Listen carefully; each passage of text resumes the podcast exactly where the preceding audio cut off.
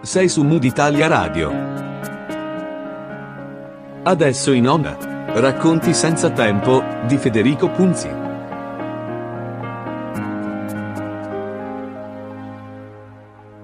Gentili ascoltatrici e ascoltatori, sono Federico Punzi da Mood Italia Radio per la rubrica Racconti senza tempo. La puntata di oggi sarà dedicata ad un capolavoro del maestro Giuseppe Tornatore, La migliore offerta, da cui è stato tratto un film per il cinema, ma di cui esiste anche una sceneggiatura pubblicata da Sellerio Editore. Racconti senza tempo è un appuntamento per ripercorrere le storie, i personaggi, i grandi temi e gli autori che hanno influenzato la letteratura e il pensiero, cercando di cogliere suggestioni, collegamenti e perché non regalare piccole riflessioni. Nell'oceano della prosa, della poesia, del teatro, dell'opera, per compiere insieme un viaggio fra parole e versi eterni, nel blu profondo di racconti senza tempo, che ancora oggi continuano a commuoverci, appassionarci, interrogarci.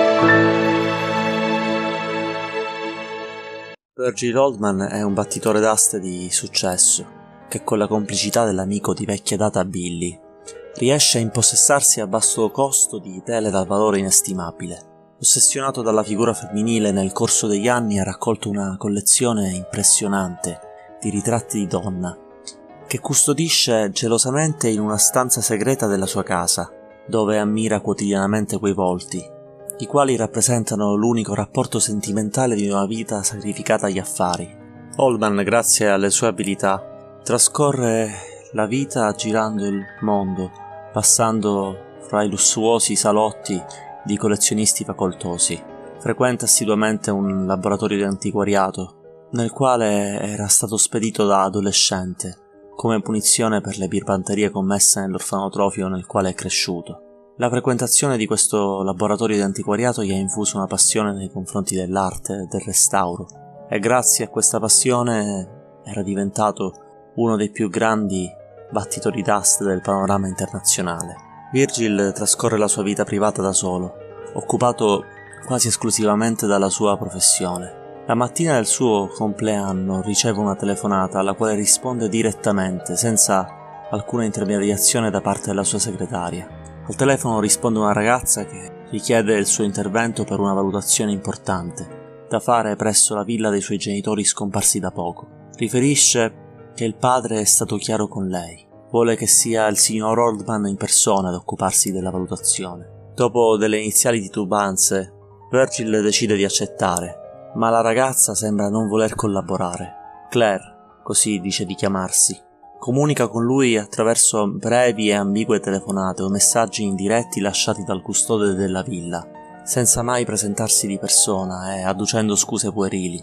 Il carattere poco paziente di Virgil lo porta a minacciare la ragazza di recedere dall'impegno, nel caso in cui lei avesse continuato con quel comportamento poco professionale. La donna però, poco a poco, attraverso una porta chiusa, svela alcuni particolari della propria vita rivela a Virgil di essere affetta da agorafobia, una malattia che le impedisce di frequentare luoghi affollati o aperti.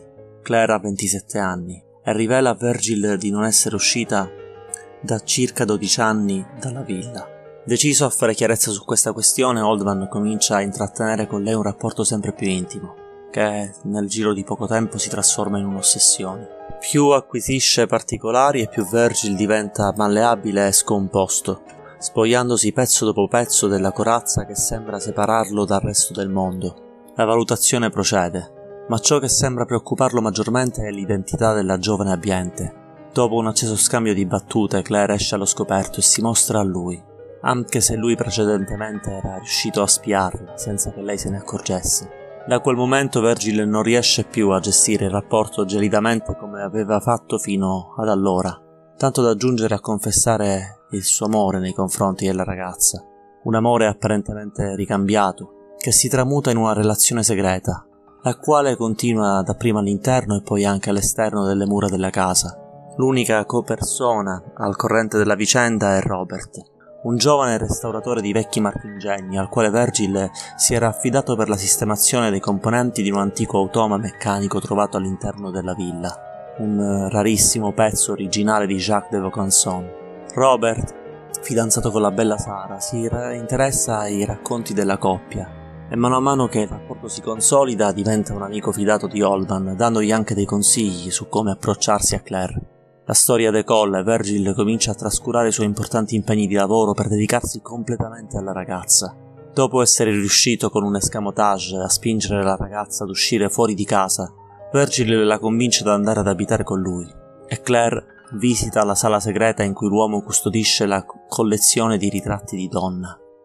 Tutto sembra procedere come sperato, ma al ritorno da Londra, da quella che è stata la sua ultima asta, il coronamento definitivo di una lunga e fortunata carriera, Virgil si scoprirà derubato. L'intera collezione personale di dipinti originali, un patrimonio dal valore inestimabile, è sparita. Anche Claire e Robert sono spariti, e anche il custode della villa. Soltanto l'automa, finalmente rimontato, denuncia la beffa. Il suo vecchio amico Billy, che si scopre essere l'autore del presunto ritratto della madre di Claire custodito nella villa, è la mente di un complotto. Un complotto ordito per il rancore covato verso Virgil, che non ha mai riconosciuto il suo talento di artista. Nel locale vicino la villa, dove si reca per chiedere se qualcuno abbia notizie della giovane donna, Virgil si imbatte in una donna nana, costretta su una sedia a rotelle che gli rivela la propria identità. Lei è la vera Claire, è l'autentica proprietaria della villa, che dice di affittare sovente a produttori cinematografici presunti. A seguito di tali fatti, Virgil cade in una sorta di torpore dei sensi. Rimane per settimane in uno stato catatonico, sdraiato su un letto, sprofondato in una poltrona dell'istituto psichiatrico, in cui i suoi assistenti lo ricoverano. Niente e nessuno riesce più a destare la sua attenzione. I suoi pensieri sono focalizzati esclusivamente in immagini che non può dimenticare, il desiderio fortissimo di rivedere Claire. Tuttavia, riesce a sollevare lentamente il battitore d'aste dalla pietrificazione della coscienza in cui è caduto. Una volta dimesso dalla clinica, Virgil prende una decisione, scommettendo sulla possibile realtà di una propria tipica affermazione.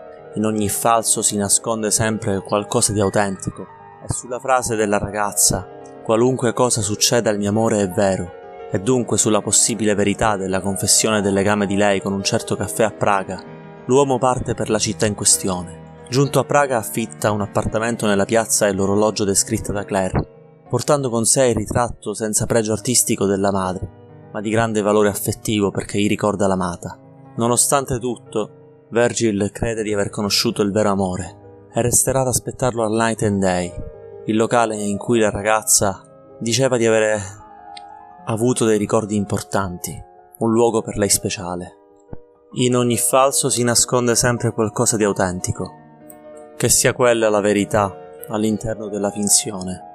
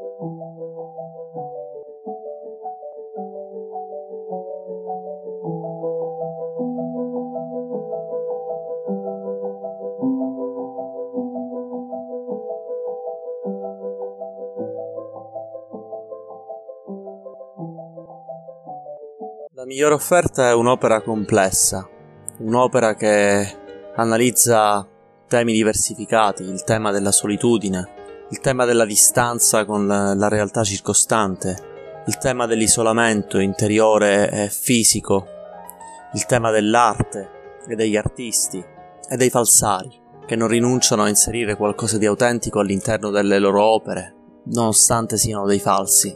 È un'opera sull'amore, un amore tormentato, e tuttavia, nonostante il drammatico finale, un'opera che contiene un barlume di speranza, un barlume di autenticità. Il passo della sceneggiatura di Giuseppe Tornatore, edita da Sellerio, che riporterò è il passaggio finale dell'opera. La mattina dopo Virgil Oldman andò in giro per le vie di Praga consultando costantemente la pianta della città che stringeva tra le mani ma non aveva affatto l'aria del turista, né assomigliava più all'eccentrico battitore d'aste di qualche tempo prima. L'assenza dei guanti, i capelli grigi, il modo di vestire un po' trasandato, lo rendevano uno tra i tanti. Era quasi l'ora di pranzo quando giunse in un quartierino del centro storico. Si guardò intorno lentamente, come cercando qualcosa. Finalmente i suoi occhi si posarono su una vecchia insegna, la notte e il giorno. Era il ristorante di cui Claire gli aveva parlato spesso. Esisteva sul serio, pensò Virgil sorpreso, e intanto s'avviò verso l'ingresso del locale. Appena varcata la porta a vetri, rimase incantato da quell'ambiente così affascinante e originale, proprio come lo aveva descritto lei.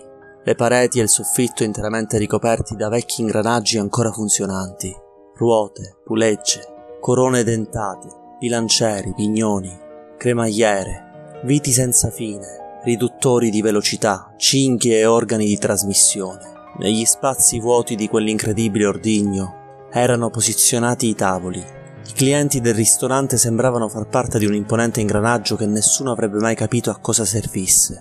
In un angolo, Virgil notò un tavolo vuoto e istintivamente andò a sedersi. S'accertò che da lì, attraverso quella folle geometria di meccanismi, si riuscisse a vedere l'ingresso Sbilanciandosi un po', sulla sinistra, vide infatti la porta, il che sembrò rasserenarlo. Fu in quel momento che il cameriere gli si avvicinò chiedendogli se fosse solo. Il battitore d'aste ci pensò alcuni istanti, poi rispose che aspettava una persona e cominciò ad attendere. Sono Federico Ponzi per Mood Italia Radio. Mood Italia Radio è una web radio che trasmette 24 ore su 24 musica Creative Commons. L'indirizzo per seguirci è www.mooditaliaradio.it. Potete seguirci sui canali social di Mood Italia Radio Facebook e Instagram. Mood Italia Radio è anche presente su Spotify. Questa era la rubrica Racconti senza tempo. Vi ringrazio per l'attenzione e vi do appuntamento alla prossima puntata.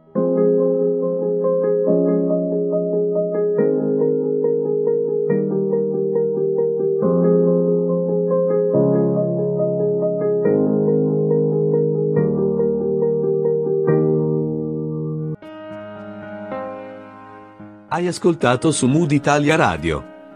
Racconti senza tempo di Federico Punzi.